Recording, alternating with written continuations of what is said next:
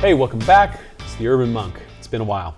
Uh, things got really busy around here. We had a movie, we had a book, we had a lot of things popping around here. I'm proud of what we've done this year. Movie's been doing great. I'm getting really good feedback on the book, and we just really didn't have much time to do the show, which makes me sad because uh, I miss doing this. I was able to sneak in one last interview uh, by the end of the year, which is what you're about to listen to with my good friend. This is a repeat guest named Ari Whitten.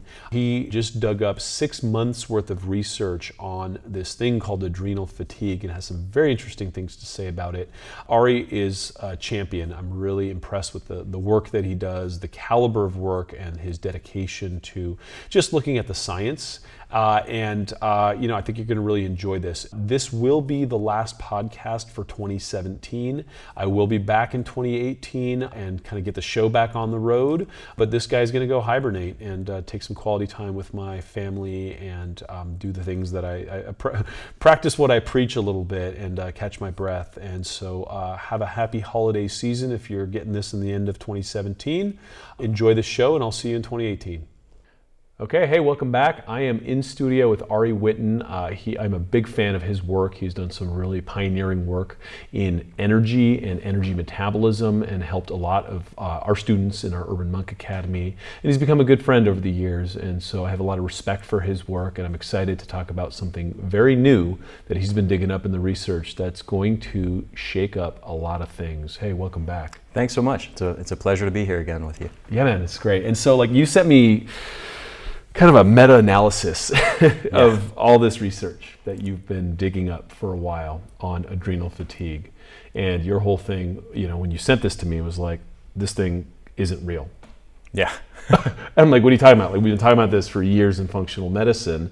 And uh, so i got into it uh, last night actually and i was like scratching my head. And as i kept going i'm like oh my god this is a whole this like it's a house of cards. Yeah so that's, that's uh, exactly the perfect description for it. I'm going to steal that from you. It's all yours. it's all yours. Yeah. yeah. So I, you know, I think before we get into that, there's probably a lot of people watching this who are who are skeptical and who you know th- would immediately jump to the conclusion that anyone questioning the idea of adrenal fatigue is a quack. It doesn't know the science, doesn't know what he's talking about. So I, I think some context is important to kind of set for this discussion. So. Um, there's basically two schools of thought on adrenal fatigue, diametrically opposed schools of thought. One is kind of the holistic, uh, integrative, um, alternative medicine and, and functional medicine types of people who, generally speaking, all kind of are proponents of this adrenal fatigue hypothesis and you know are operating under this idea of adrenal fatigue and for anyone who doesn't know what this is just we're kind of assuming that we know that everyone knows, but let's just jump into that. Basically, it's the idea that chronic stress is, you know, chronic stress of various types is um, kind of overloading the stress system of the body, and in particular the adrenal glands, which produce uh, a stress hormone called cortisol, and that over time this chronic stress sort of wears out the adrenal glands to the point where they can't produce enough cortisol, and that by, by virtue of that uh, low cortisol level, now you get the emergence of lots of different symptoms, chronic fatigue and um, hypoglycemia and, and maybe problems sleeping. And you know, there's a whole bunch of symptoms that are claimed for it, sugar cravings, salt cravings, uh, things of that nature. But chronic fatigue is the, is the biggie in this whole discussion. So basically, two schools of thought. All those kind of holistic, naturalistic medicine types of people saying yes, it's all about adrenal fatigue. Let's test your cortisol levels, figure out if you have adrenal fatigue, and then let's treat your adrenal fatigue. Depending on what stage we find you in, and right, know, yeah, and there are various models that people have developed, um, largely based on Hans Selye's research from the 30s, 40s, and 50s. Uh, that have kind of classified this whole adrenal fatigue into you know three phases or five phases. I've even seen seven phases where they're saying you know, here's the specific hormonal changes in cortisol and DHEA and, and so on that occur in phase one, two, three, and so on. Um, so that's one camp, you know, adrenal fatigue proponents. Now, what many people watching this may not realize is that there's this whole other camp, which is all of conventional medicine, uh, who basically say adrenal fatigue is not a real thing. It's not a legitimate medical condition. There's no evidence in support of this. Uh, we do not accept this as a, as a valid, legitimate condition. Um, so we're not going to diagnose anyone with it. We're not going to treat anyone for it because it doesn't exist, hmm. right? So that's kind of the, the big picture context, these two schools of thought. Now, where I came in, and, and it's almost ironic that we're having this discussion because um, where, I, where I started with this whole thing of actually getting interested in exploring this research was I was actually someone coming from the naturalistic camp who's been educated in the adrenal fatigue paradigm for 20 years. Indoctrinated, Joey. Indoctrinated. and um, I fully believed in it. I've read books on it. I've read, um, you know, hundreds of articles on it. I've seen lots of practitioners that I respect very much talking about this and claiming to diagnose people with it and treat people for it. Um, and I was teaching people about adrenal fatigue myself for many years. Mm-hmm. Uh, so when I saw these kind of two schools of thought, and I saw specifically when I saw the the conventional medical doctors kind of brushing off the whole thing as nonsense and saying, you know, anybody who talks about adrenal fatigue is a quack who doesn't understand science. I, as someone coming from this naturalistic paradigm, was like, well, I actually understand science, and um, I'm going to go to the scientific literature and I'm going to actually prove, I'm going to write a book proving the scientific origins of adrenal fatigue. And um, and I'm going to like go into the research as much as I can to actually make the scientific case that adrenal fatigue is a real legitimate medical condition. Um, and this was actually a, few years ago that this happened uh, for the first time. And when I actually did it, something remarkable happened. Um, because I went to PubMed, which is basically like Google for, for scientific studies, and I typed in adrenal fatigue, and basically there was nothing there. Um, I, and I mean literally oh, pretty much nothing.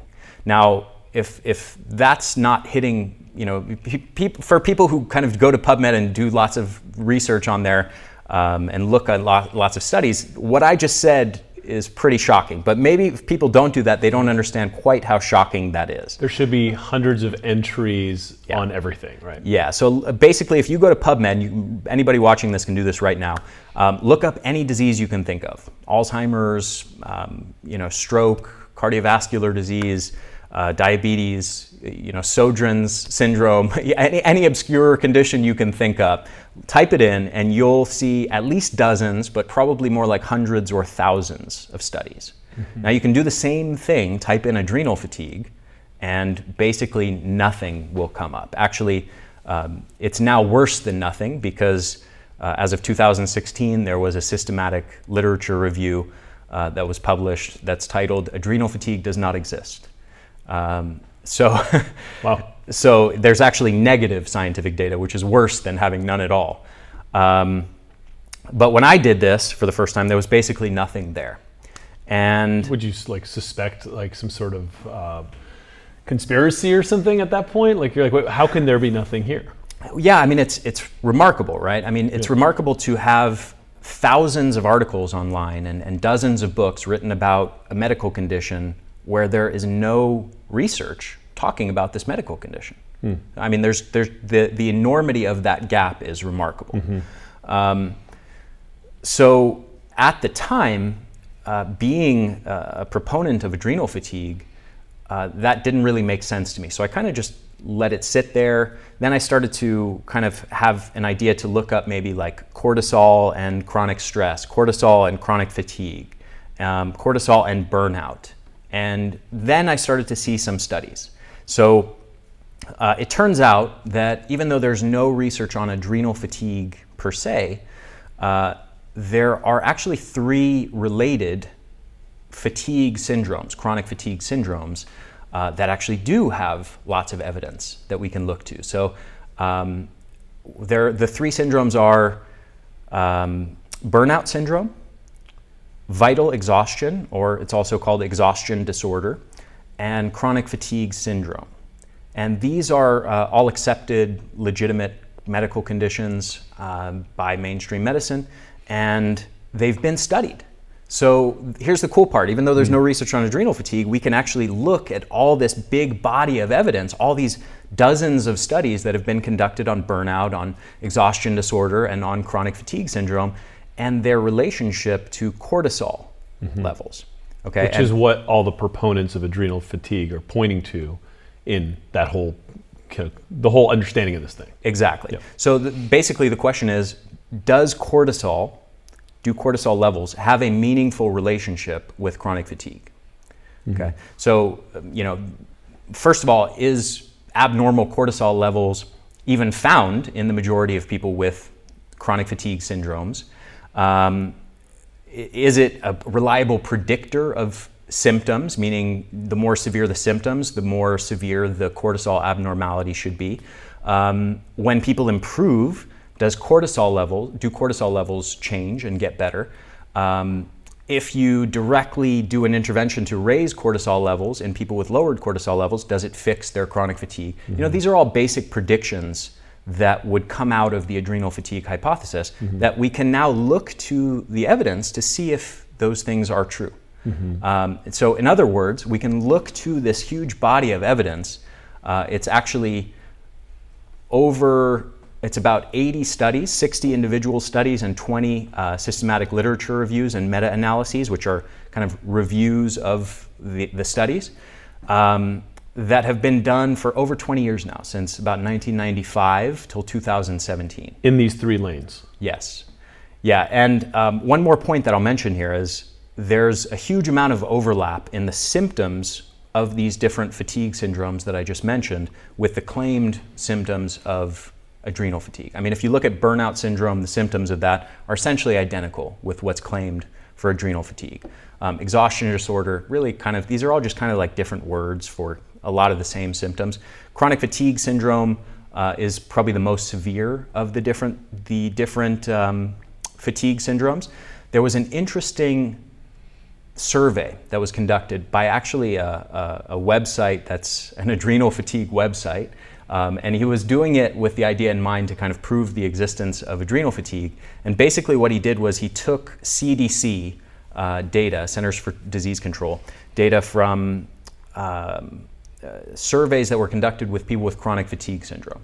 And they basically just took this group of people with uh, chronic fatigue syndrome and said, Do you have this symptom? Do you have this symptom? Do you have this symptom? You know, across 15 different symptoms. So, uh, fatigue, obviously, um, brain fog. Do you have um, hypoglycemia? Do you have um, difficulty standing? Do you have sore lymph nodes or joint pain? You know, symptoms like that. And so they, they basically gathered this data that said, you know, 73% have brain fog and um, 69% have this symptom and, and 87% have this symptom and on and on through all these symptoms.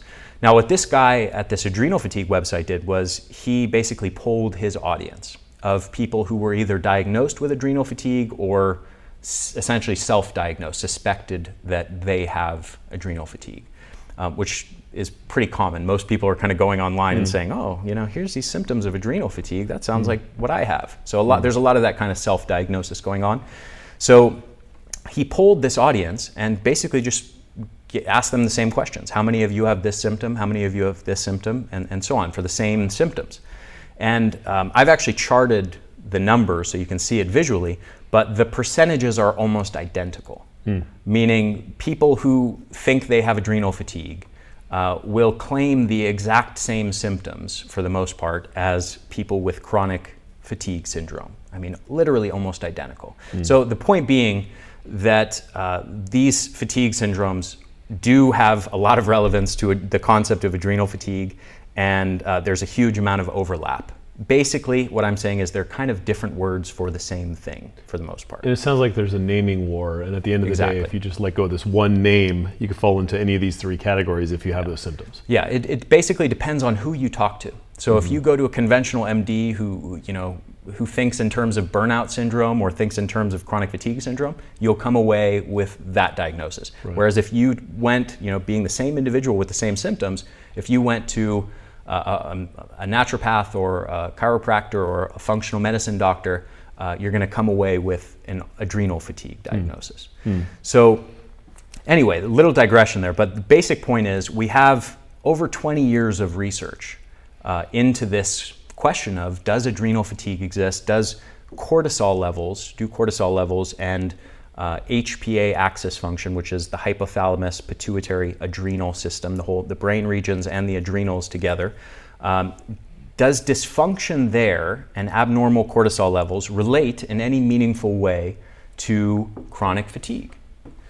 And basically, here's what the, the data says. So um, and I'm going to give you this in summary form because this, this is literally six months of work to, to analyze all of these studies and read through all the full text and put all the different pieces together and make sense of everything. So I'm going to take six months of work on my end and I'm going to summarize it into a few sentences. Um, basically, what it looks like is this uh, no differences between people with chronic fatigue syndrome versus normal, healthy people. No differences between people with burnout syndrome versus normal healthy people. Cortisol Low, levels. Yeah, cortisol levels. exactly, in cortisol levels. Uh, low cortisol levels in people with burnout or, or in people with chronic fatigue syndrome versus normal healthy people. High cortisol levels in people with burnout or cortisol levels. No difference, no difference, no difference. High, low, you know, on and on and on like that for 60 studies um, from 1995 to 2017. And some up, some down, most no, not there, but nothing, nothing substantiating the claim that cortisol has anything to do with it. Well, here's so some of them claim to say, you know, oh, we found high cortisol levels in people with chronic fatigue syndrome. We found low cortisol levels mm. in people with chronic fatigue syndrome. And to get even more specific here, it's usually that they find abnormalities in the morning peak of cortisol. Shortly after awakening, uh, we see uh, a sharp increase in cortisol levels uh, literally within the first hour after awakening, and then uh, it dips down over the mm-hmm. rest of the day. So usually they're looking at the morning cortisol awakening response to detect any kind of abnormality. So sometimes they're saying, oh, we found high cortisol levels are associated with chronic fatigue syndrome or burnout syndrome. Um, and then the next study says low, and the next study says low, and the next one says no difference, and the next one says high. Mm-hmm. Um, and if, to, to actually give you that, the real numbers, um, 16 of 62, uh, 16 of 60 studies showed uh, low morning cortisol levels, or in the direction of lower morning cortisol levels, uh, is associated with chronic fatigue or burnout. 12 studies showed that high morning cortisol levels are associated with chronic fatigue mm-hmm. or burnout. And 32 studies show that there are no detectable differences in cortisol levels between people with chronic fatigue versus normal, healthy people without any problem. Hmm. Now, that's, that's a remarkable thing because, I mean, you can literally take people with severe, debilitating chronic fatigue syndrome. And I mean, I don't know if you've ever seen somebody with chronic fatigue syndrome, but it, they can be absolutely debilitated with a hmm. severe condition. It sucks. Yeah. they have no energy in life. Like they just drag all yeah. the time it's miserable. Mm-hmm. And despite that person's very severe medical condition, they may have perfectly normal cortisol levels mm-hmm. that are identical to what you and I have. So it ain't the cortisol. Basically. It ain't the cortisol. Now after all after all this talk. After like, all this talk, after literally decades years, talk, yeah. Yeah. Yeah. That's and, interesting. Yeah. So my choice at this point, you know, coming from uh, being an adrenal fatigue p- proponent, was, uh, you know, I could either I could do one of two things. One is I could write a book about um, why adrenal fatigue is true, and I could go in and I could cherry pick all of that data. So I could take specifically those 16 studies that showed that cortisol levels are low in people with chronic fatigue. And mm. I'll just leave out all the ones that said it was high or the 32, mm. the majority of studies that found normal cortisol levels. And I could write a book that claims that, that cortisol is the cause of chronic fatigue. And I could make, for, for someone who's not versed in the science or doesn't care to explore it for themselves, I would make what is apparently uh, a scientific looking mm-hmm. case uh, for that. This is a very well understood model Mm-hmm. Pharmaceuticals do it every single day. Right. Cherry pick the data, yes. say what you want to say, anyways. Yeah, not, and yeah. not just um, pharmaceutical companies, but I would say most of our peers uh, do it. Most, mm. most diet gurus out there uh, who are trying to, to promote one particular diet as the one true best diet, mm. they're cherry picking the data, almost mm. guaranteed. Mm. Um, it is unfortunately all too common. Mm-hmm. And uh, so I didn't do that. uh, instead, I decided to basically say, I'm gonna, I'm gonna analyze all of this, this science, and I'm just gonna communicate to the world what it actually says. You know, and here's, here's what it says. You know, this percentage say low, this percentage say high, and the majority say it's perfectly normal. Um, so draw your own conclusion from mm-hmm. that. And basically, the, the conclusion is this. Um, all of those predictions that I shared with you before, so for example, uh, the, the, basic predictions that, that we would expect to see if adrenal fatigue is real. Um, is cortisol, are cortisol levels abnormal in people with chronic fatigue? You know, it's a very simple idea. No, in the majority of people, they do not have abnormal cortisol levels. Mm. Uh, does cortisol relate to severity of symptoms? No, you can have somebody with severe debilitating chronic fatigue who has either high, low, or perfectly normal cortisol levels. No meaningful relationship there. Does cortisol uh, improve uh, as you do an intervention that gets people well again? And there are 10 studies that have, test- that have actually done these kinds of longitudinal intervention studies um, three of 10 found a meaningful relationship where improvements of, in symptoms related to changes in cortisol levels. Seven of 10 found that people improved and there were no changes in cortisol levels that, that corresponded with symptom improvement. Um, and then the, the last prediction is if you directly change cortisol levels, does that fix the fatigue? So this is a very simple way of testing the theory. Uh, if low cortisol levels are the fundamental cause of this, give people hydrocortisone. Mm-hmm. Raise their cortisol levels. It should, um, if low cortisol is the, the fundamental cause, it should cause dramatic improvements mm-hmm. and really fix people um, mm-hmm. pretty much instantly. Um, at the very least, it should cause significant benefit in or a, symptom abatement, something. Yes, yes something, something, something. Yep. Um, and there are three studies that have tested this. Mm. So um, a couple from 1998, and then the most recent one from 2003. Uh, and the the couple from 1998 kind of showed possibly some improvements. They were short term, and there were improvements in some things and not in other things. And it was only a small portion of people that noticed improvement. And then the placebo groups also saw big improvements. So hard to know. And then in, 2000, in 2003, uh, there was a six month crossover trial, which basically means that they took the same individuals, they had them go on the hydrocortisone for three months and then on the placebo for three months, or vice versa. Another group went on the placebo for the first three months and the hydrocortisone for the next three months. So it was the longest term trial, the best controlled trial, double blind. Neither the researchers nor the, uh, nor the people knew who was getting what um, placebo controlled, obviously. And after six months of this study, they found no significant differences in fatigue or basically any symptoms uh, in people on the treatment versus placebo. Hmm.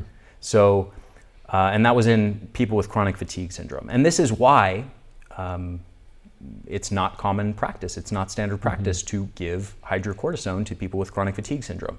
Uh, remarkably, they even found that in the subset of people who actually did have low cortisol levels, uh, the hydrocortisone still mm. wasn't beneficial to those people. Mm. Uh, it did not provide greater improvement to those people. So, no benefit uh, versus placebo. And uh, basically, what all of these, what all of these, all of this stuff means is that essentially all of the basic predictions uh, of the adrenal fatigue theory that we would expect to find when analyzing this body of research are not supported by the research. You looked at chronic fatigue. Did you also look at burnout syndrome and the other, just to just to make sure that there wasn't some sort of bogey out, out of those other two lanes? No. So the research I, I just went over is on all, all of that. All three. Yeah, Got it. that's lumping all three of those Got together. It. Now, um, if you go in, I mean, you could, I've also kind of pieced this apart where I've only, I've taken only the ones on chronic fatigue syndrome specifically, also only the ones on fibromyalgia, which I haven't mentioned because I'm trying not to confuse things too much here. Um, burnout syndrome, uh, vital exhaustion or, or, exhaustion disorder. I mean, you can look at all of them individually. There was a systematic literature review on burnout syndrome specifically. They found, um, they analyzed 19 studies, and they said three were in the direction of a hyperactive HPA axis, meaning higher cortisol levels.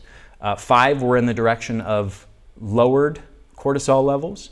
Um, uh, lowered HPA axis function, and 11 did not show any difference between uh, people with burnout syndrome versus normal, healthy, regular people without any problems. Hmm. So the percentages, if you do the math on that, basically break down to almost identical percentages as what the overall body of evidence shows.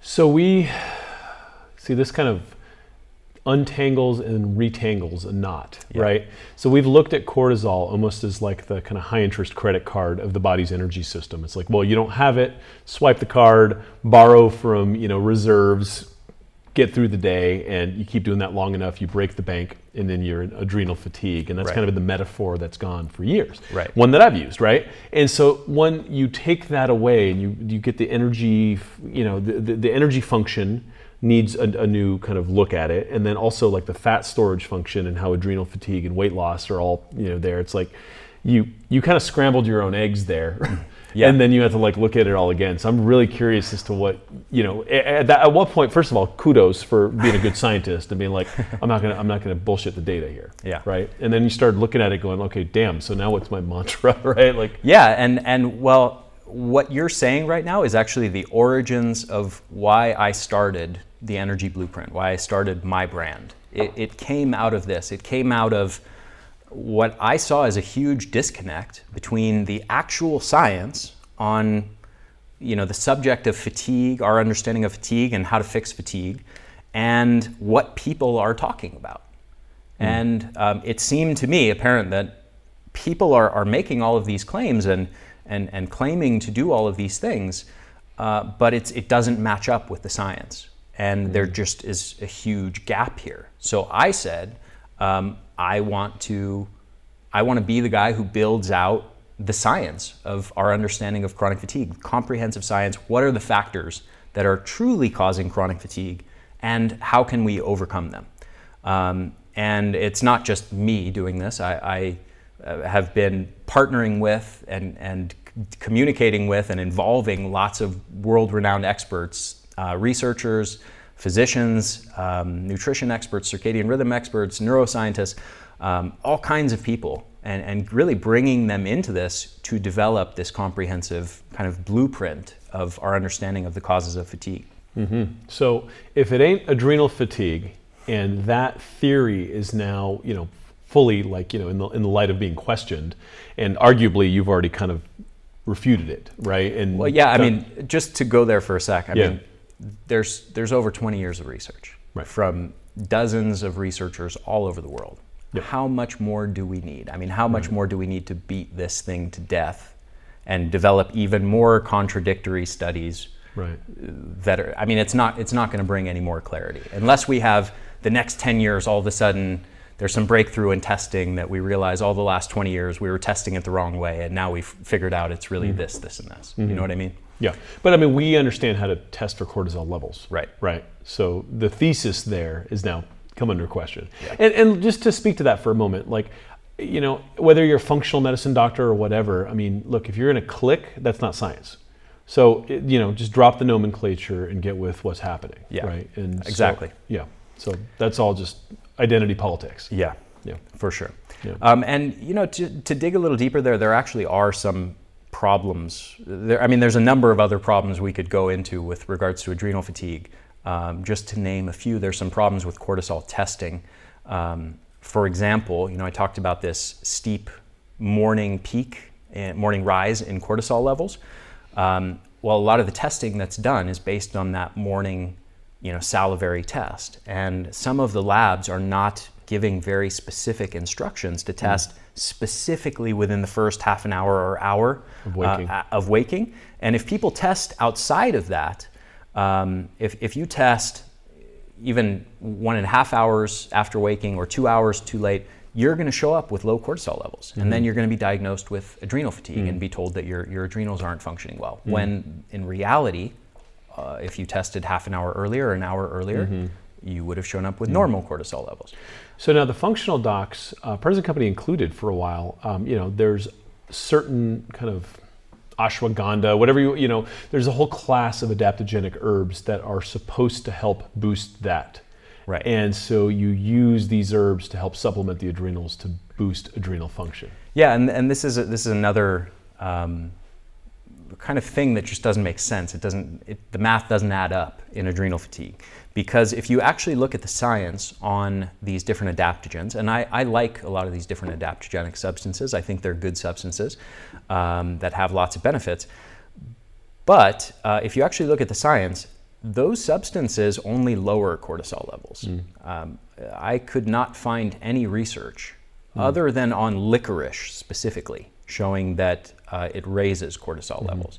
All the all the adaptogens, the ashwagandhas, the the ginseng, um, Holy basil. holy basil, um, you know, you, I mean, there's lots of others, medicinal mushrooms, and, and so on, uh, commonly prescribed to people with adrenal fatigue who supposedly have low cortisol levels.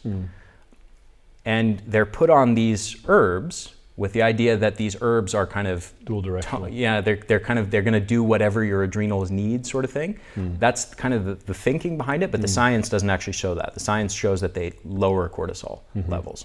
Um, so it, obviously, it doesn't make sense to take somebody who already has low cortisol levels and put them on substances that are designed to further lower cortisol levels.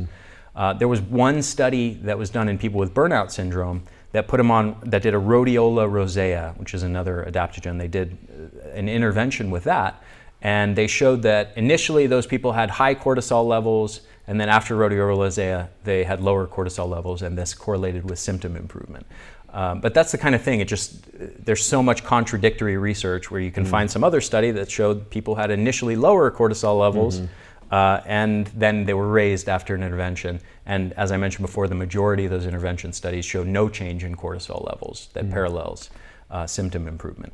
So, yeah, and, and there, there are a number of um, other problems with this. One other one that I, that I want to mention is, and this one will be fascinating for a lot of people listening.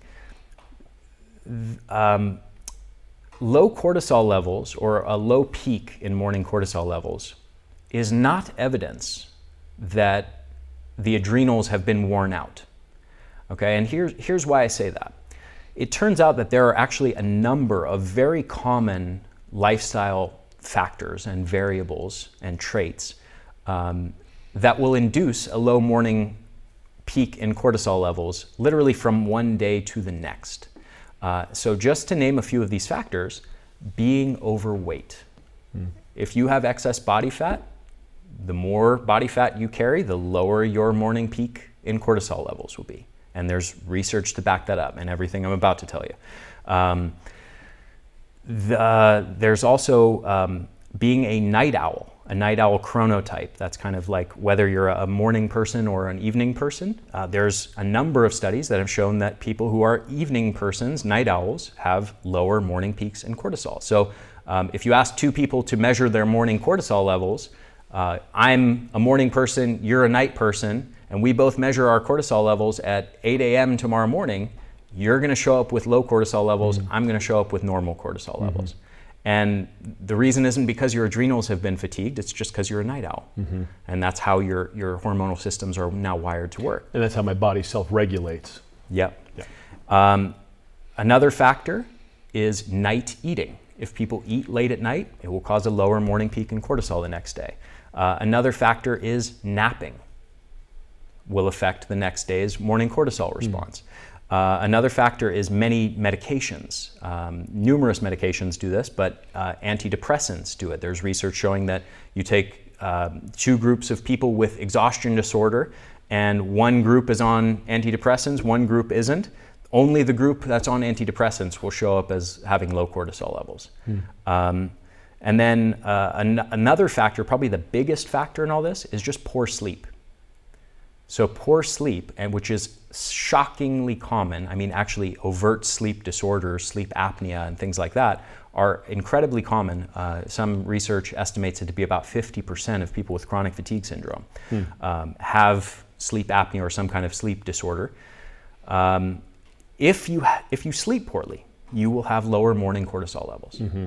So, and, and that's from one day to the next, meaning if, if you go to bed at 1 a.m. tonight, you're going to wake up tomorrow with uh, low cortisol levels. If you correct it the next couple days and sleep well, you're going to now have high cortisol levels. But, so if, but if I went to the doctor and took my test and had that snapshot, now I'm in a six month protocol that reflects that day, not necessarily my life. Exactly. Yeah. Um, there's even research, and this is a funny one. There's even research that has looked at people people's cortisol levels on days where they either have work or they have a day off mm. from work. And on days off from work, you have low morning mm. cortisol, and mm. on days that you work, you have normal cortisol. Totally. Um, and the reason is basically it seems to rise with the expected demands on you. Mm-hmm. So, and, and these are all factors, by the way, that um, will induce low cortisol states that are exactly the same as those claimed that some people claim to be associated with adrenal fatigue mm. or burnout syndrome or chronic fatigue syndrome, uh, that are almost universally not controlled for in any of the studies trying to assess cortisol levels in chronic fatigue. And I have literally never heard any practitioner talk about any of these variables mm as confounding variables in their cortisol mm testing. Yeah, it's the the good ones are talking about it, but they still don't know what the hell to do about it, right? It's just like, hey, make sure you do it first thing in the morning. Uh, there's just too many variables, and there's there's just not enough known. Right. Okay, so if we can point to, or at least you know, deduce from this this literature that you've pulled up that this has nothing to do with adrenal fatigue. Why do I care whether I have high or low morning cortisol? Like, does what does that affect outside of this this nomenclature? Yeah, basically, what I think the research makes the case for is that all of the hype around cortisol is just unwarranted. Hmm. Um, Period. Just, all of it.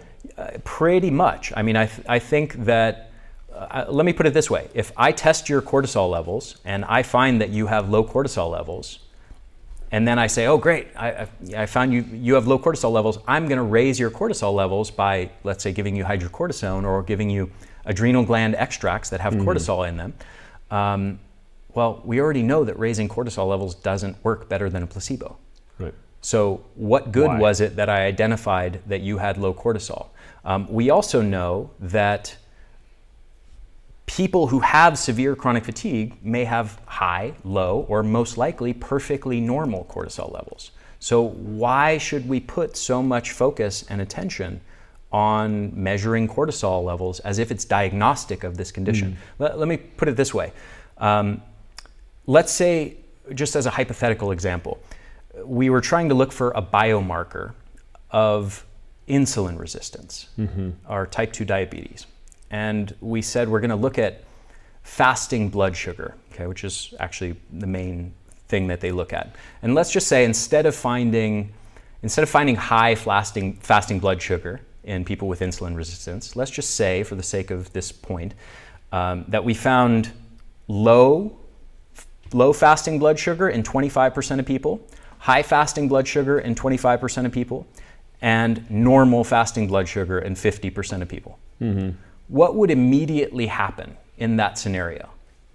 They, they would throw out this biomarker. They would mm-hmm. immediately recognize this is not a valid biomarker for mm-hmm. this condition.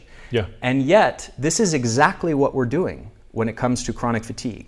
The, the whole world of, of holistic and naturalistic kind of health practitioners are saying, oh, we need to look at your, your cortisol levels. We need to get your cortisol levels because that's going to diagnose your chronic fatigue. Mm. Well, we already know that it's not diagnostic of chronic fatigue. It doesn't effectively differentiate people with chronic fatigue from those without. And it doesn't effectively direct a course of beneficial treatment. So um, the, the whole thing is, is just we we went down this pathway from Hans Selye and then the whole adrenal fatigue thing when James Wilson coined the term in 1998, and we've been on this path of fixating on adrenal function and cortisol levels for over 20 years now, as if that's the thing. And the research just doesn't warrant it. So it's not the thing. It's not the thing. Okay, so if we're talking about okay, people with chronic fatigue have a real problem. People with burnout syndrome have a real problem. Yeah. They're exhausted. Yes. So if it has nothing to do with this cortisol thing, what do we look at now? Yeah, and uh, you mentioned a good point there that I, I just want to Sure. emphasize really quick, which is that when I am saying that adrenal fatigue is not a real thing, I don't want anyone to hear that as me saying your symptoms are not real. Right. Okay, for people who uh, sometimes I've, I've encountered this that sometimes people have, have been diagnosed with adrenal fatigue or have self-diagnosed themselves with adrenal fatigue or have had a test that said, "Oh, I had this cortisol abnormality and was told I'm in phase three of adrenal fatigue." Mm-hmm. When they hear the idea that someone is questioning adrenal fatigue, they go, "Oh, you're questioning whether my symptoms are real," Right. and I'm not. I, I'm your symptoms are real. 100% the word needs to be changed. Your Yes. diagnosis is off. Yeah, and uh, what I'm saying is it's not actually caused by your adrenal function or your cortisol levels. Mm-hmm. Your symptoms are real, but let's fixate, let's focus our attention on um, what actually is much more likely the, the, the causal factors here. Well, also there's this other kind of underlying thing. It's like not only are your symptoms real, um, you should be relieved that you now know that what you have been doing um, hasn't been working. Yes. Uh, and there's hope because you know maybe there's a different way to go about this, Yeah, right? absolutely. It's like you're you've been going down this road and you're lost in the woods and it hasn't been working for you and you're upset that it hasn't been working, but your symptoms are real. Let's just look at it a different way. Exactly. And, Yep. and just to emphasize that a bit more, why this matters. Like some people might be saying, well, why does it matter whether you're calling it adrenal fatigue or, or something else? At the bottom line is, you know, I'm, I'm going to do things that are going to help me, right? Well, it does matter. And here, here's why. Um, let's say you show up with having low cortisol levels, um, which, by the way, might simply be because you're carrying excess body fat or you're a poor sleeper or a night owl or something like that. Or you took the day off to not go to work to come into the doctor's office. Exactly. Um, so let's say that you now have tested as having low cortisol levels, and now you're seeing a practitioner that says uh, this low cortisol levels indicates that you're in phase three of adrenal fatigue. Um, let's get you on hydrocortisone. stuff. let's get you on hydrocortisone, which is still being implemented, um, or adrenal gland extracts, or whatever. Uh, we need to raise your cortisol levels. Well, I've already showed you that, that the research actually doesn't support the idea that raising cortisol levels is any better than placebo. But there's actually one more thing that's even worse than that, uh, which is that it may have side effects. Um, hydrocortisone or raising cortisol levels to a level that's higher than what the body wants them to be at uh, is not without problems. And many people who do that uh, report massive weight gain, um, and, and all kinds of different symptoms that, that emerge from, from hydrocortisone. It's not So- good for the brain. I mean, there's a lot of fallout from that. Yes. So- So, yes, it does matter what you know whether the diagnosis that you've received and the treatment that you're getting are backed by science or not. Okay, so we can let's let's put this one to rest and say, look, it ain't the cortisol. Yeah. And so those treatments are not necessarily working. They might be deleterious. I mean, they're they're definitely not helping. So now, what have you seen in your experience that is helping, and where where would you take people who are fatigued, and what would you look at? Yeah. So what I think is going to be the the new paradigm as far as our understanding of chronic fatigue. I think that over the next five years, ten years maybe, hopefully it doesn't take that long, but um, I, I think we're going to shift out of this focus on the adrenals and cortisol and the HPA axis, and I think that we are going to shift our attention towards mitochondria.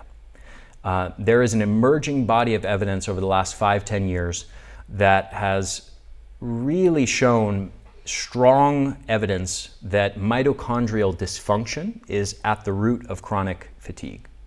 Um, Tell our audience, if just in case they don't know what mitochondria are. Yes.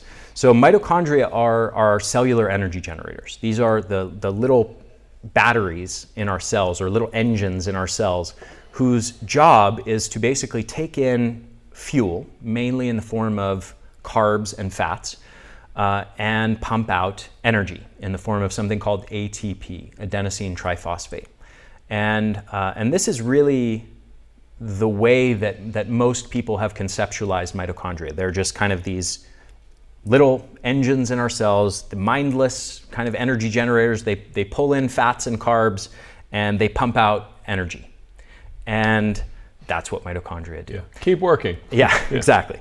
Well, it, it turns out that um, there's a whole body of evidence now, especially from a guy named Robert Naviaux, who is uh, an MD PhD at the University of California, San Diego uh, Medical School, and he runs a lab for mitochondrial medicine there. And he's done some absolutely pioneering breakthrough research uh, in our understanding of mitochondria and our understanding of chronic fatigue specifically.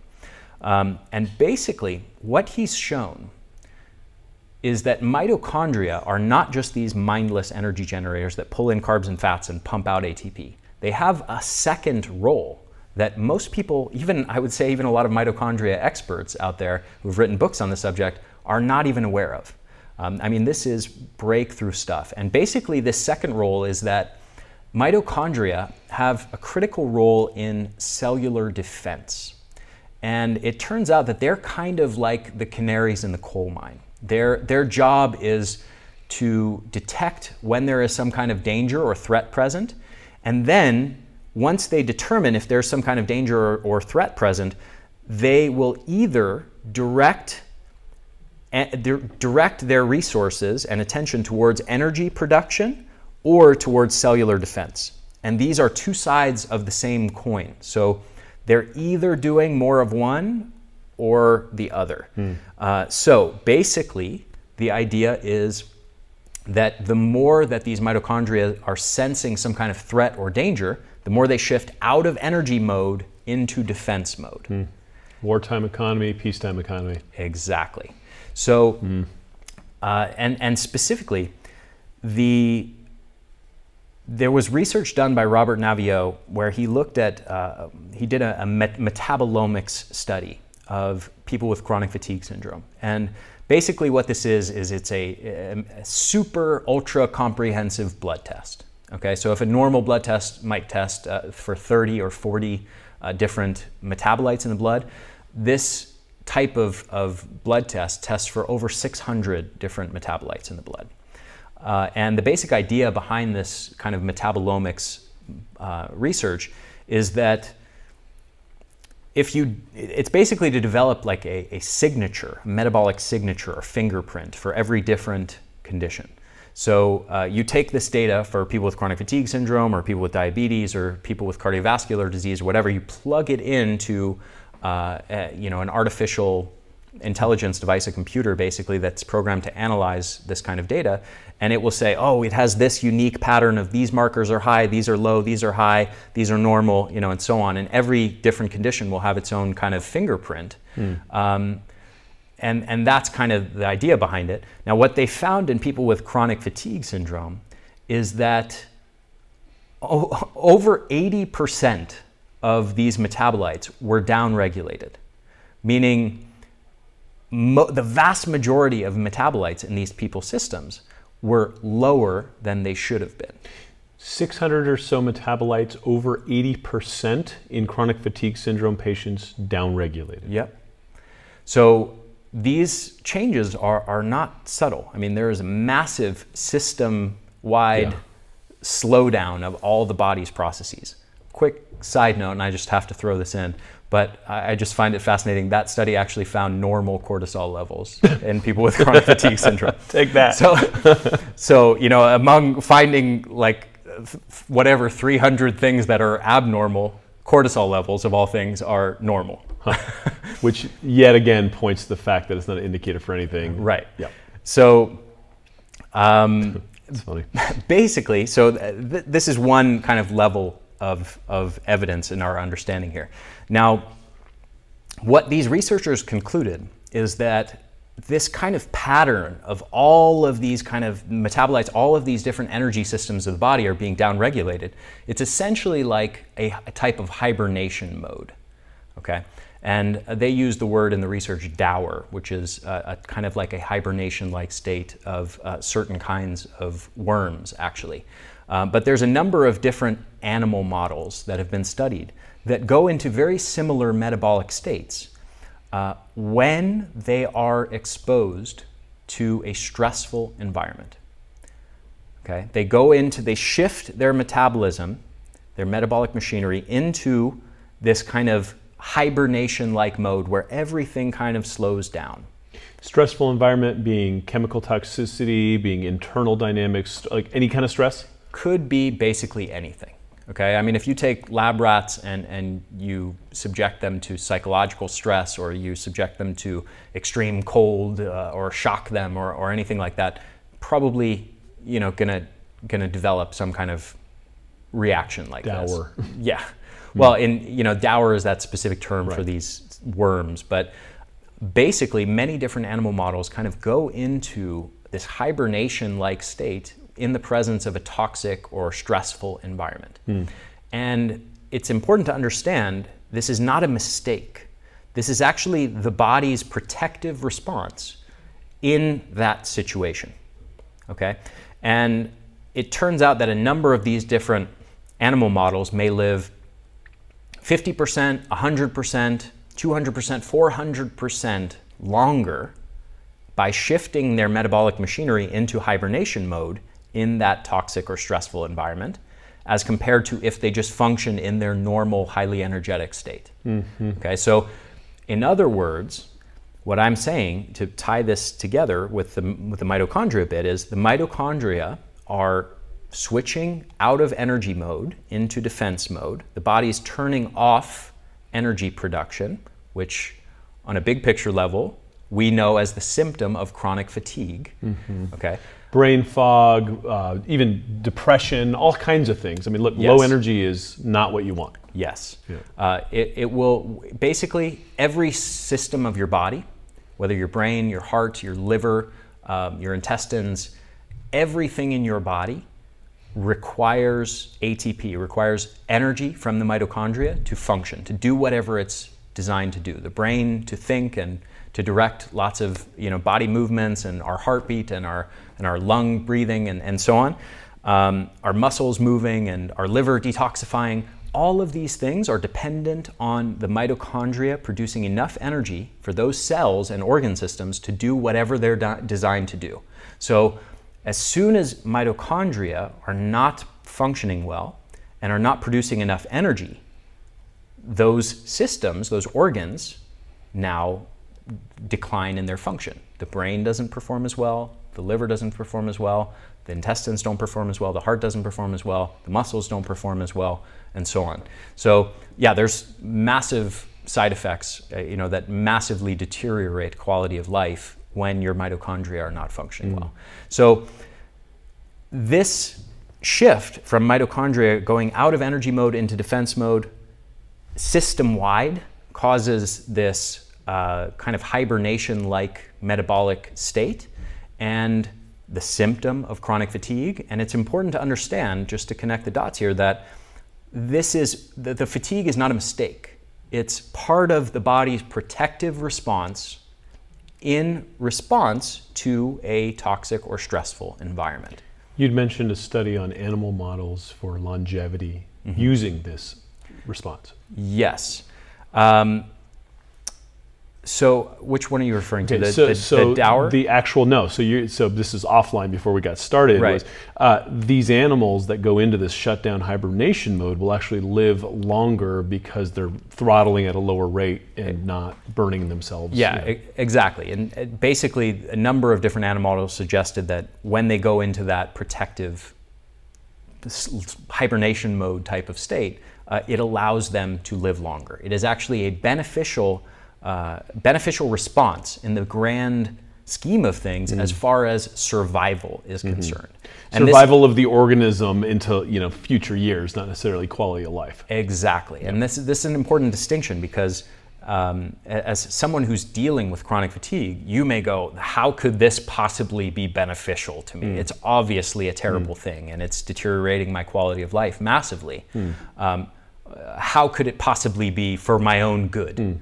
Well, it's, you know, it's a, it's a tricky thing, but basically the idea is that um, in the presence of that toxic or harsh environment, the body goes into this hibernation mode with the hopes that it will extend your lifespan long enough uh, to the point where it will no longer be in a toxic or harsh environment, and then it can Turn the lights back on. exactly. Yeah.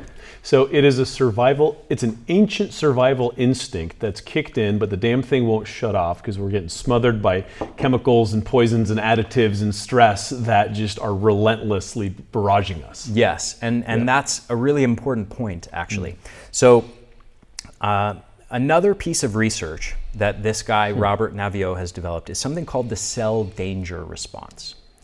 And this is, in my opinion, probably the single greatest piece of research that has emerged in the last 50 years of, of medical science. Um, I think it's that important, and I know a lot of other uh, functional medicine practitioner friends of mine also uh, consider it to be that important. Quick side note he just got uh, his funding for the next round of big studies that he's going to do. And uh, I actually had the pleasure of meeting with him at his lab and, and at UCSD a few months ago and got to talk to him and um, kind of had like a few hour little personal one-on-one wow. teaching session with, with him, which was pretty cool. Imagine like a, a young physicist sitting down with Albert Einstein. It was kind of like that type of, of thing.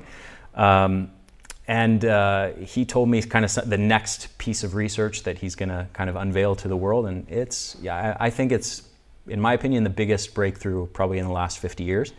Um, but basically, this cell danger response is exactly what I was describing before, where the mitochondria are sensing a threat and then turning off energy mode, shifting into danger mode, mm-hmm. defense mode. And they actually initiate a whole cascade of, of different events at the cellular level, uh, which then translate into the whole systemic level. Um, and l- just to take a practical example of this, let's say uh, you have a virus, and the virus is in your cell, and one of the things viruses can do, and certain bacteria can do as well, is they can kind of hijack the mitochondria and the energy produced by the mitochondria for their own purposes, to fuel their own replication. So, if you think about it, it actually makes a huge amount of sense that the mitochondria would be designed to detect when that's happening and then to turn off. Mm. I mean, it makes a lot of sense, right? And then ring an alarm. Exactly, yeah. So, and that's exactly what they do next. So, the first thing is they turn off their own energy production, and then it starts to initiate a cascade of different events in the cell that are designed to um, increase oxidative uh, free radical production, which uh, you know we generally associate with uh, as being this bad thing, but our cells actually use them for cell defense. So, for example, to kill off invading microbes. Um, and then, you know, beyond that, they tend to stiffen the cell membranes of the cell to kind of seal things off and not allow things to travel in and out as well. So, uh, in other words, trying to limit the spread of that microorganism from one cell to the next. Lock it down, get, get the cops out on the streets. Exactly. And then, uh, if enough damage occurs in that cell, uh, if it will actually self destruct, essentially. It will uh, produce enzymes that, that trigger something called apoptosis, which is programmed cell death. And uh, it's done in a way where the cell basically goes, hey, we've, we've taken on too much damage, you know, let's, let's blow up the plane and eject, right? Mm. um, so when that happens, there is, there's now a, an interesting kind of chemical messenger event that happens. ATP, which is what I said is the cellular energy that is produced by mitochondria that fuels all of the cells in our body, um, that is normally supposed to stay localized inside of the cell. Now, when this happens, when, there's, when you start to get cell death occurring and damage occurring, um, ATP starts to leak out of the cell and it starts to get into the bloodstream where it shouldn't be. You shouldn't have hmm. lots of ATP floating around your bloodstream. So then it turns out that ATP will act as a chemical signaling molecule. Other cells in our body actually have receptors on them that are designed to detect if ATP is present in the bloodstream. It's called something called purinergic signaling. And when that it, when that's happening, when the cells are detecting ATP is floating around in the bloodstream where it shouldn't be, uh, that is basically the cue for all of the systems of the body, the brain, and you know every everything else in the body to go. We're in lockdown mode. We're in danger mode. Um, there's threat present, so let's turn off energy production and shift our resources into defense mode. Interesting. So once uh, one of these ships basically hails Mayday and the ATP starts leaking out, that is the chemical messenger to all the others as an alarm call Yeah. saying, shut down, we've been compromised, hibernate, um, don't produce as much energy, and let's go into healing mode until we figure out what's happening. Exactly. But is it even healing mode or is it just hibernation mode? Like, Well, it's it's both, um, and and that's a great question because here's how this plays out. Um, and let me let me make this more practical for people listening because it's kind of like an abstract idea, kind of a, this theory. Um, when, when the last think of the last time you got sick, you got a cold or a flu, something like that. What was one of the big symptoms or ha- of having that? Yeah, down fatigue. energy. Yep. Yeah. So that fatigue that you feel when you have an infection Hmm. is the cell danger response and is mitochondrial shutdown in action. Hmm. That's I mean you're literally feeling hmm. exactly what I'm describing. This is this is this doesn't need to be just this abstract theory. You're actually you've you've felt this before. Mm-hmm. Now this cell danger response choreates, uh, choreographs this whole cascade of events that are designed to shift energy towards cell defense and get rid of the threat mm-hmm. and help the body then recover, um, which it does. You know, the vast majority of the time of you the time. get a cold or a flu or whatever. Um, you feel fatigued for a period of time, your body fights it off, you get your energy back and recover. switch turns back to energy, energy production. Exactly. Now, the key is that when the stress overwhelms the system or is present too long, when it's just way too much for way too long, the body can get locked into this cell danger response mode. It gets stuck there. And it has essentially forgotten how to heal itself. So, at that point, the key is the question is how can we help the body relearn how to heal and how to turn the switch back on? And that involves a number of different things. There's a lot of different things that can cause mitochondrial shutdown. Um, toxin exposure from heavy metals or, or pesticides. Uh, our world is unfortunately filled with way too many toxins these days. Um, we also have things like leaky gut, gut permeability. There's research showing that that's linked to chronic fatigue syndrome from a toxin from certain bacteria in the gut called, uh, well, uh, the toxin is called lipopolysaccharide or LPS, basically uh, crossing the intestinal barrier into the blood. And so now you have this very potent toxin leaking into your bloodstream all the time, uh, causing chronic inflammation and immune changes and so on, um, and mitochondrial shutdown. Uh, then you have circadian rhythm disruption and poor sleep and psychological stress. Um, then you have nutritional deficiencies and toxicities. Then you have uh, lack of hormetic stress. Uh, we talked about hormesis in our last podcast together, so some some people might remember some of that. I won't go into all the details there, but basically, um, lack of metabolic stressors that keep our mitochondria strong and healthy.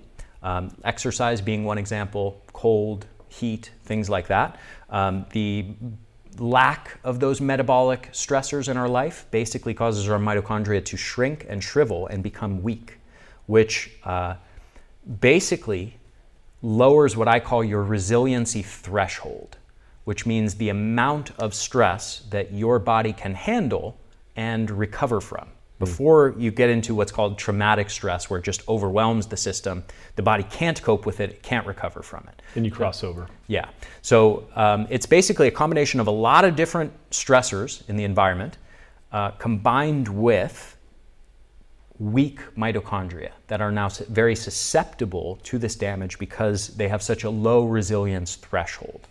So that kind of creates the perfect storm that uh, keeps the body locked into cell danger response mode and uh, prevents the body from from recovering and healing itself and getting out of that state. There's something here that I just want to kind of lean into for a second because there, it's so multifactorial, and um, we live in an industry, you know, and I've been very vocal about this uh, with the, especially the health industry, where it's like, no, listen, I got the like the Dr. Pedram one-stop shop. Do this one thing, it's going to fix everything, baby, right. right? And everyone wants their like one stupid solution. It's the for, gluten, it's the it's insulin this, and the carbs, it's whatever. Yeah, stay yeah. in your lane, buy my stuff, and, and you know, and what what I'm hearing here is that you know, it's like you got to clean up your house, you got to clean up your gut, you got to you know move your body, you have to have that resilience, you know, and all yeah. the all of these things together are the way out, right? Yeah. There's no simple way out. Yeah, and, and it's it's an important point because um, I'm actually deeply aware of what you just described. That from a marketing and sales perspective, mm. and building a business and making money, I would actually be way better off saying it's this one thing. Here's here's my Ari method. Yeah, and all you have to do is this one thing, and it's just this. It's that simple. Right. Um, that message is way sexier than the message that I have for people, right. which is it is multifactorial. There's all these different potential factors and combinations of different factors, and different people with the same condition, let's say chronic fatigue syndrome, uh, might have different combinations of some of these factors. Mm-hmm. Or maybe it's all this one, and for someone else, it's, it's all these two over here, mm-hmm. and this person doesn't have any of these two, mm-hmm. right? So but they, where, what I'm saying is they all coalesce in causing the same basic type of mm. dysfunction in the body at the mitochondrial level. Mm. And so that's where things come together. But as far as, um, yeah, I mean, I, I, wish that it was as simple as selling people on the idea hey, just do this one thing. It's just totally. about nutrition. Just follow my special diet where you eliminate these three bad foods, mm. and now all your problems are solved. Bada boom, bada bang. Yeah. yeah. I wish it was. well, if was, I mean, we wouldn't be talking about it 20 some odd years into, yeah. you know, all this stuff is it's, it's complicated. Yeah. And, you know, I think the marketing industry is trying to sell sugar cereal to children, right? It's like everyone's looking for a, a, a, quick fix. Yeah. And that's not how we got into this mess. Yeah. So let's just be adults about it and find the right way out. Yeah. Yeah. And, and my approach, my approach is, the truthfully is, is a shotgun approach. It's mm. basically, um, I this is this is the way that I operate. You know, a lot of people a lot of people think about solving a problem in their life where they go, um, how can I fix this problem while doing the least amount of work possible? Mm-hmm. And I, I want to just kind of, I want like the simplest thing. I want to just pop a pill every day and have this thing go away. My thinking has always been, you know, since I was very young, it's like, if, if I want to achieve this goal, tell me everything that I could possibly do that may even help a little bit mm. to, to achieve that goal. And I want to do all of it, you know? And that's, that's where my approach, mm. that's what my approach is all about. It's mm. do as many things as possible to bolster mitochondrial health mm-hmm. and, and system wide health of every system of your body. Because mm-hmm. basically, this is a game of the body has, has, has gotten stuck in this danger state.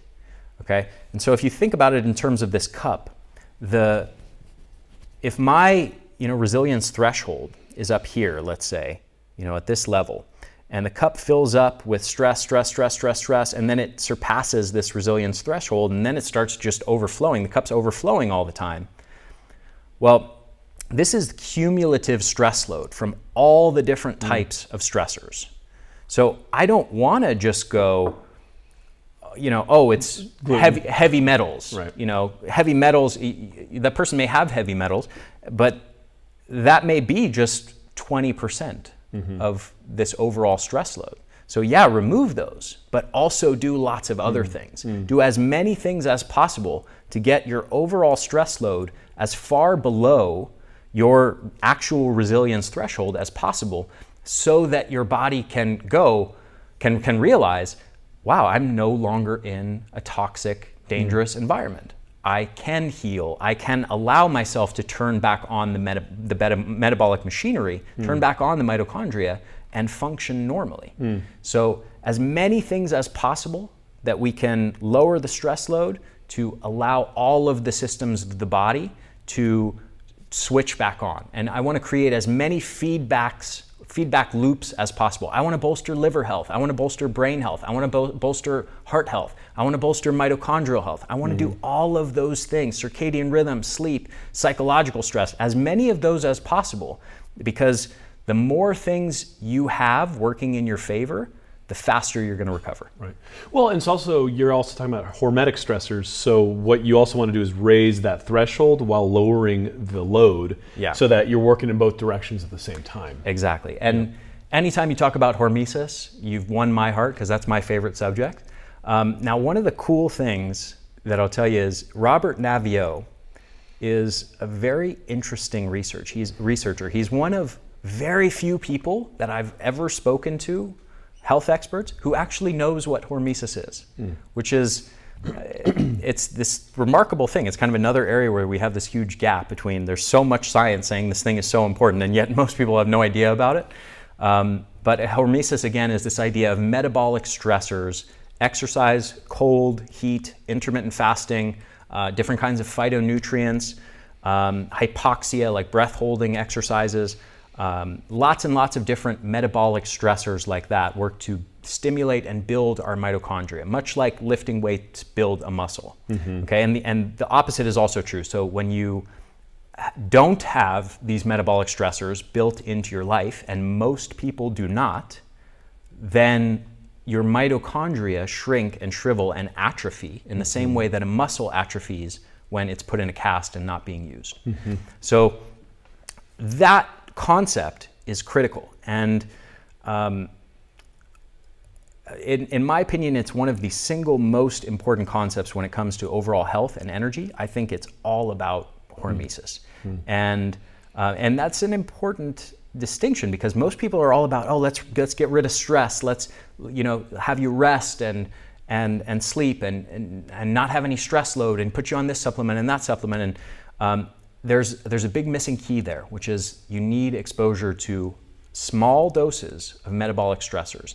And the cool thing is, Robert Naviaux has actually said that hormesis is part of what helps the body relearn how to heal itself. Hmm. It actually, if you think about It resets it almost. Yes, it's basically it's create. So it- this is very counterintuitive because you're like you're taking someone who's already overwhelmed with stress and already has way too much um, uh, oxidative stress and nitroxidative stress uh, in their cells, just way too much damage that's occurring.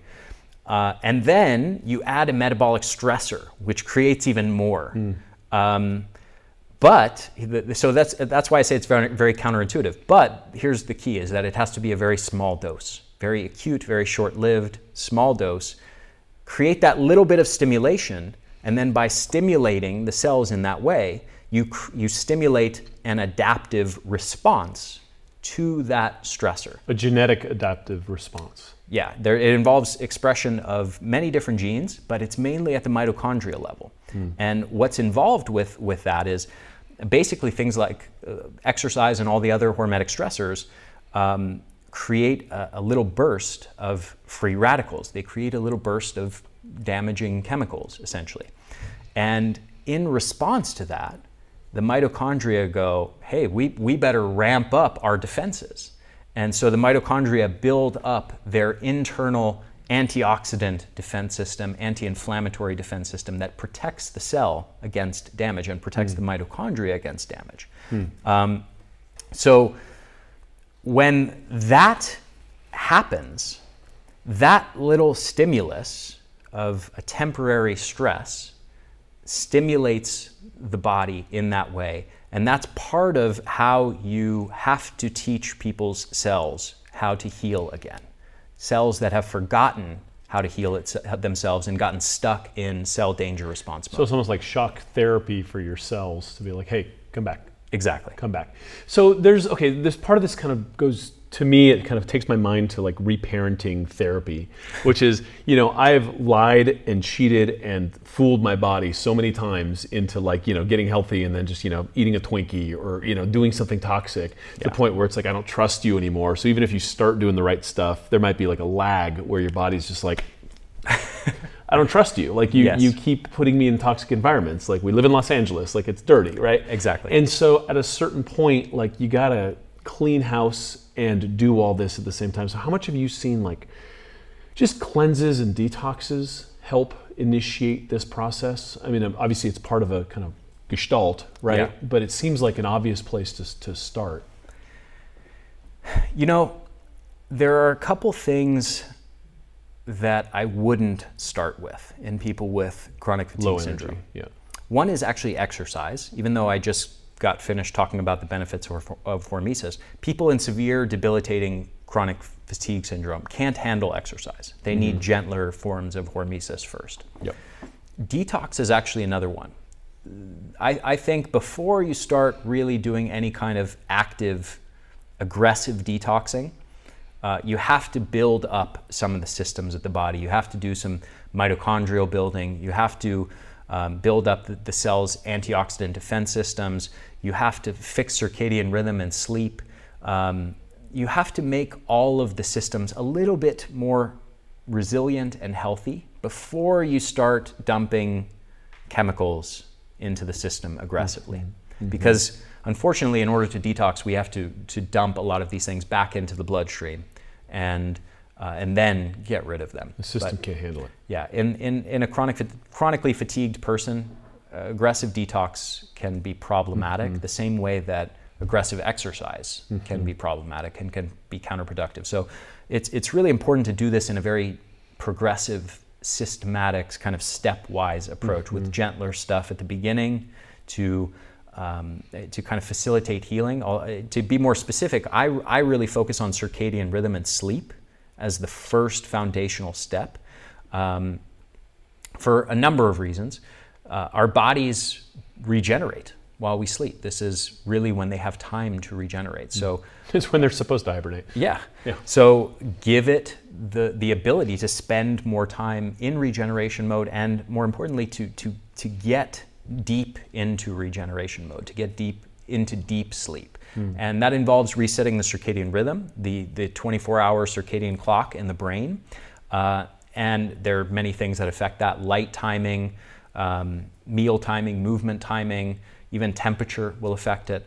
Uh, so we want to get, we want to optimize our circadian rhythm, that 24-hour clock, and that affects all of the different metabolic systems. It has cascading effects on all the different metabolic systems of the body, the organs, uh, neurotransmitters in the brain, hormones. I mean, it affects everything, and it also sets you up for deep regenerative sleep. Then there's a whole set of, of sleep habits that will further enhance sleep. Um, now, there's a couple things that happen during sleep that, that are really important.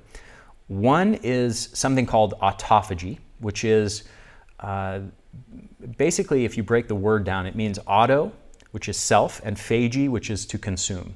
Uh, and basically, this is the process that our cells go through every night where they break down damaged and dysfunctional cell parts and they, they kind of chemically digest them and then they recycle them and use them to rebuild new healthy cell parts. Well, if you don't have deep, restful sleep and you're not effectively in a, a fasting state because your, your feeding windows are too long, um, your, the, the time from your Too first long or too short? to, your feeding windows are too long, so the time from your first bite of food to your last bite of food, and your fasting window is Oh, too short. Got it. Um, so if that's occurring, then the body won't go into this process as effectively and regenerate at the cellular level through autophagy. Uh, and that's a huge problem for many. The, the research shows that overall people have way too long of fast uh, feeding windows and too short of fasting windows. In fact, there's research that actually shows that um, for most Americans, the time they spend fasting is usually only the time that they're actually in bed. Um, I mean, literally, from we're talking, let's say, 11 p.m. or 10:30 p.m. to you know, Six or seven. to seven. Yeah. You know, and and that's the only time they're spending in a fasting state. Whereas you really want to bump that up if you want to maximize autophagy to um, around 12, 14 hours. Um, so most Da- people daily, or do you kind of cycle that? daily. And it- what I'm suggesting is not so extreme. You know, I'm suggesting, let's say, a 12-hour feeding window. You get to eat from 8 m- in the morning to eight at night or 7 Mm-hmm. to seven. You know, that it's not exactly extreme. You know, it's not like fasting where I'm suggesting something that's, oh wow, that's that's intense. You know, Right. Um, it's a simple change. Kind of normal. Yeah. Yeah, it should be kind of normal. Unfortunately, it's not because most people have feeding windows that are 15, 16 hours long instead of 10 to 12. Hmm. Um, So the ideal length of a fasting window, what, 14 hours? at least 12. At least tw- 12 to 14 is. Yeah, so 12 to 14 is kind of the sweet spot. Mm-hmm. Um, and it could be potentially longer than 14 as well. Uh, just you run into other potential issues with too much fasting in that case, and it can be a little too much of a metabolic stressor for people with chronic fatigue. But we digress. So. Um, basically maximize autophagy, cellular regeneration at, at, at, at night, so that you're not functioning today on yesterday's and last week's cell parts. You know, we want to be functioning on new healthy cell parts. Every night, this needs to happen effectively. And if it's not happening, as it's not in the majority of people, uh, if it's not happening well, then uh, we accumulate little bits of damaged cell parts, damaged cell parts over years and decades. And that, of course, results in fatigue and damaged mitochondria and many, uh, eventually many different kinds of diseases. Um, and the process of autophagy is, you know, very important as far as preventing cancer as well. Um, another factor is just melatonin. Um, when we have artificial light at night and we have weak circadian rhythms and uh, and we don't protect our circadian rhythm, we don't have as strong of a, a melatonin surge. It's chronically suppressed, and that's problematic because this hormone melatonin doesn't just trigger sleep; it also has an integral role in protecting our mitochondria from damage. Um, so it stabilizes mitochondrial membranes and protects them from incurring this kind of damage that will set off the cell danger response and initiate fatigue. So, um, anyway, that's where I start circadian rhythm and sleep. Allow the cells to start regenerating effectively, protect the mitochondrial membranes, and spend lots of time in regeneration mode. Then you start going into nutrition, uh, healing the gut. Then I go into detoxification. Then I go into neuroscience and combating uh, psychological and emotional stress and anxiety.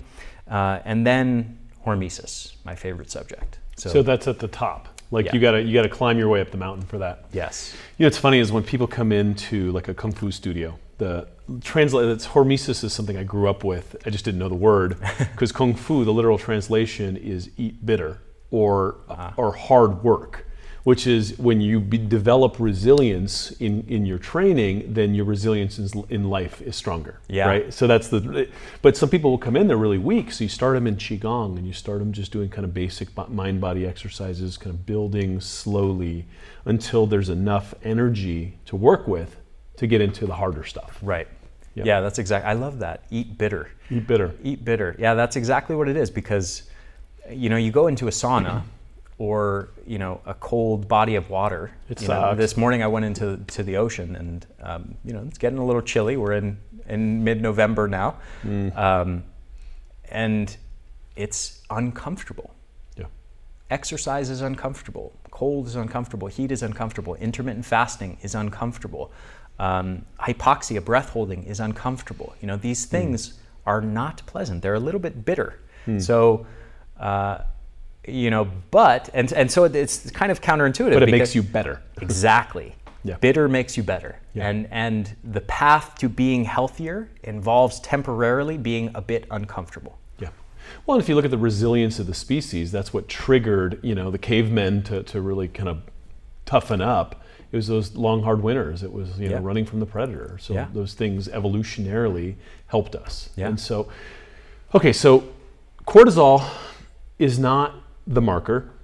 Looking at all these other markers that get down regulated, we look at this kind of uh, comprehensive view of this whole thing going oh my god this animal is going to sleep and it's going into survival hunker down um, hibernation mode because it doesn't know what else to do um, because of whatever that overload is so it's about dealing with the overload it's about bringing up the resilience it's about looking at all these lifestyle factors and helping the mitochondria turn back on and start producing energy energy is the currency of life Yeah. without it you could feel the difference, right? Yep. It sucks. And people who, everyone, everyone knows, everyone's been sick. Yeah, absolutely. And, and really, that's what it comes down to. Um, now, I'm, you know, on the one hand, I'm a very science based guy. And um, as hopefully people can gather from this interview, I, I, really try to stick to the science, and that guides all of my thinking and, and my focus. At the same time, uh, this issue of chronic fatigue is I mean, if you if you go search online, what's the cure for chronic fatigue syndrome, mm. or or you know, how do I fix burnout syndrome, or, or so on. Um, you, especially with chronic fatigue syndrome, you'll find you know things that say we we don't know what the causes are, or we haven't identified the cause and we haven't figured out what the cure is. Um, so there's this this the, a little bit of a gap where we have lots of evidence showing lots of different factors are at play in causing chronic fatigue. And yet, we don't have this clear body of evidence that we can say, oh, you know, they've already found here's the one right way, the one thing to do to fix chronic fatigue. Sure. So, I, what I'm doing is I'm trying to jump out ahead and I'm saying, you know, through looking at the science and through experimenting with thousands of people that I've worked with, what is the best path to recovery? And I really believe that it's mostly about boosting mitochondrial health. And there's mm. lots of different ways to do that. You know, when I, when I say mitochondrial health, I don't just mean taking some supplements to boost your mitochondria. I mean, fix your circadian rhythm and sleep. I mean, fix your nutrition. Do it all. Fix your gut. Fix your liver function and manage get the toxins better. out of your body. Yeah, manage your brain better. Mm. And build your mitochondria mm-hmm. through hormesis. Is there a, a, biomarker? And I know this has been kind of a tough issue. Is like, you know, it, what, what's your mitochondria score? You know what I mean? Like, is there some way to measure total output of mitochondria in a way that you know that the scoreboard, you know, you're winning on the scoreboard? Yeah, that's a great question. Um, so, with chronic fatigue syndrome, one of the challenges that's been around for, for decades now is we have this very debilitating condition. I mean, can't quantify. Yeah, but you go and take a standard blood test, and it usually won't show any particular thing is really abnormal. Mm. Um, so this is really problematic for a lot of people with chronic fatigue syndrome because um, they're debilitated, and yet they're being they're going to see their doctor and saying, "Oh, we can't see that anything's wrong with you. I think your condition. I think you're just a hypochondriac, mm. or here's some antidepressants because you're obviously depressed, or here's some painkillers, you know, or whatever. Mm-hmm. Here's a sleeping pill to help you sleep better." Um, so uh, there's been a huge issue with this being brushed off as hypochondria for a long time. And now, thanks to the metabolomic studies that I've mentioned before, we now know that there are very real biochemical abnormalities in these people. And there's also a test called the ATP profile test that's emerged in the UK. Um, that is basically exactly what you're asking about. It is a test to directly assess for mitochondrial function. Um, and uh, basically what they can do is they look at three different kind of layers of how the mitochondria operate and they can assess which of those layers if any are dysfunctional. Uh, and it's done by it's this was developed by a group of researchers led by uh, sarah myhill who is uh, an md who specializes in chronic fatigue syndrome in the uk and um, what they did kind of the landmark study was they did this ATP profile test on people with chronic fatigue syndrome and found these people do indeed have mitochondrial dysfunction uh, very reliably and predictably compared to normal healthy people. So that was kind of the first thing that where they said, okay, now we actually do have an objective biomarker to know that these people do really have dysfunction and it's mm. not just hypochondria.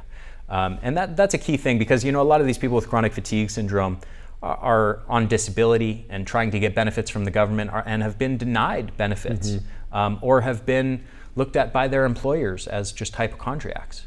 Um, and so it's, there's a lot of, on a personal level, there's a lot of really unfortunate things that happen mm-hmm. uh, because of the lack, uh, that, because of the fact that we've lacked a clear biomarker for this condition, but but now that's changing.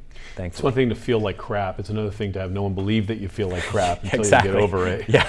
like, give me a break. Awful. yeah, it's awful. Uh, is this a blood test? Uh, I mean, you said in the UK. Has it not crossed over yet?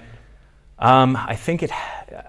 I think it's only done by one lab right now because it's it was really recently developed, um, and I think they're the only lab in the world that does it. I could be wrong about that. Let's research it and Yeah. provide it as a resource if it's there. Yeah, Uh, definitely. this to me is really fun because it is, you know, look, we, we understand. Like, you know, in the Origins movie, we talked about all this crap that's in the environment that's suffocating us and all this. Like, we understand the problems. Yeah. Now we're trying to figure out how to bring the solutions forth. So we understand we shouldn't be, you know, uh, in bad air. We shouldn't be drinking polluted water, eating f- food additives. We get all that, Mm-hmm. right? But I still feel like crap. I still don't have energy. Now what? Right? Right. So bringing the solutions to bear will then give us the energy to get out ahead of this thing and, and, and really start to solve some of these problems. Yeah, and, and the cool part is, you know, I'm glad you brought the movie up because the cool part of this is we can go geek out on all this science and all this co- the complexity of all these different factors and the science says this, this, and this, and this.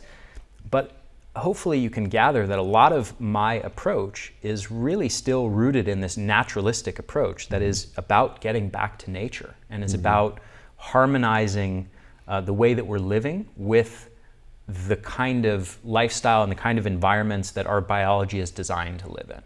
And when you do that, all of a sudden your mitochondria function better and your cells learn how to regenerate and you start to feel more energetic.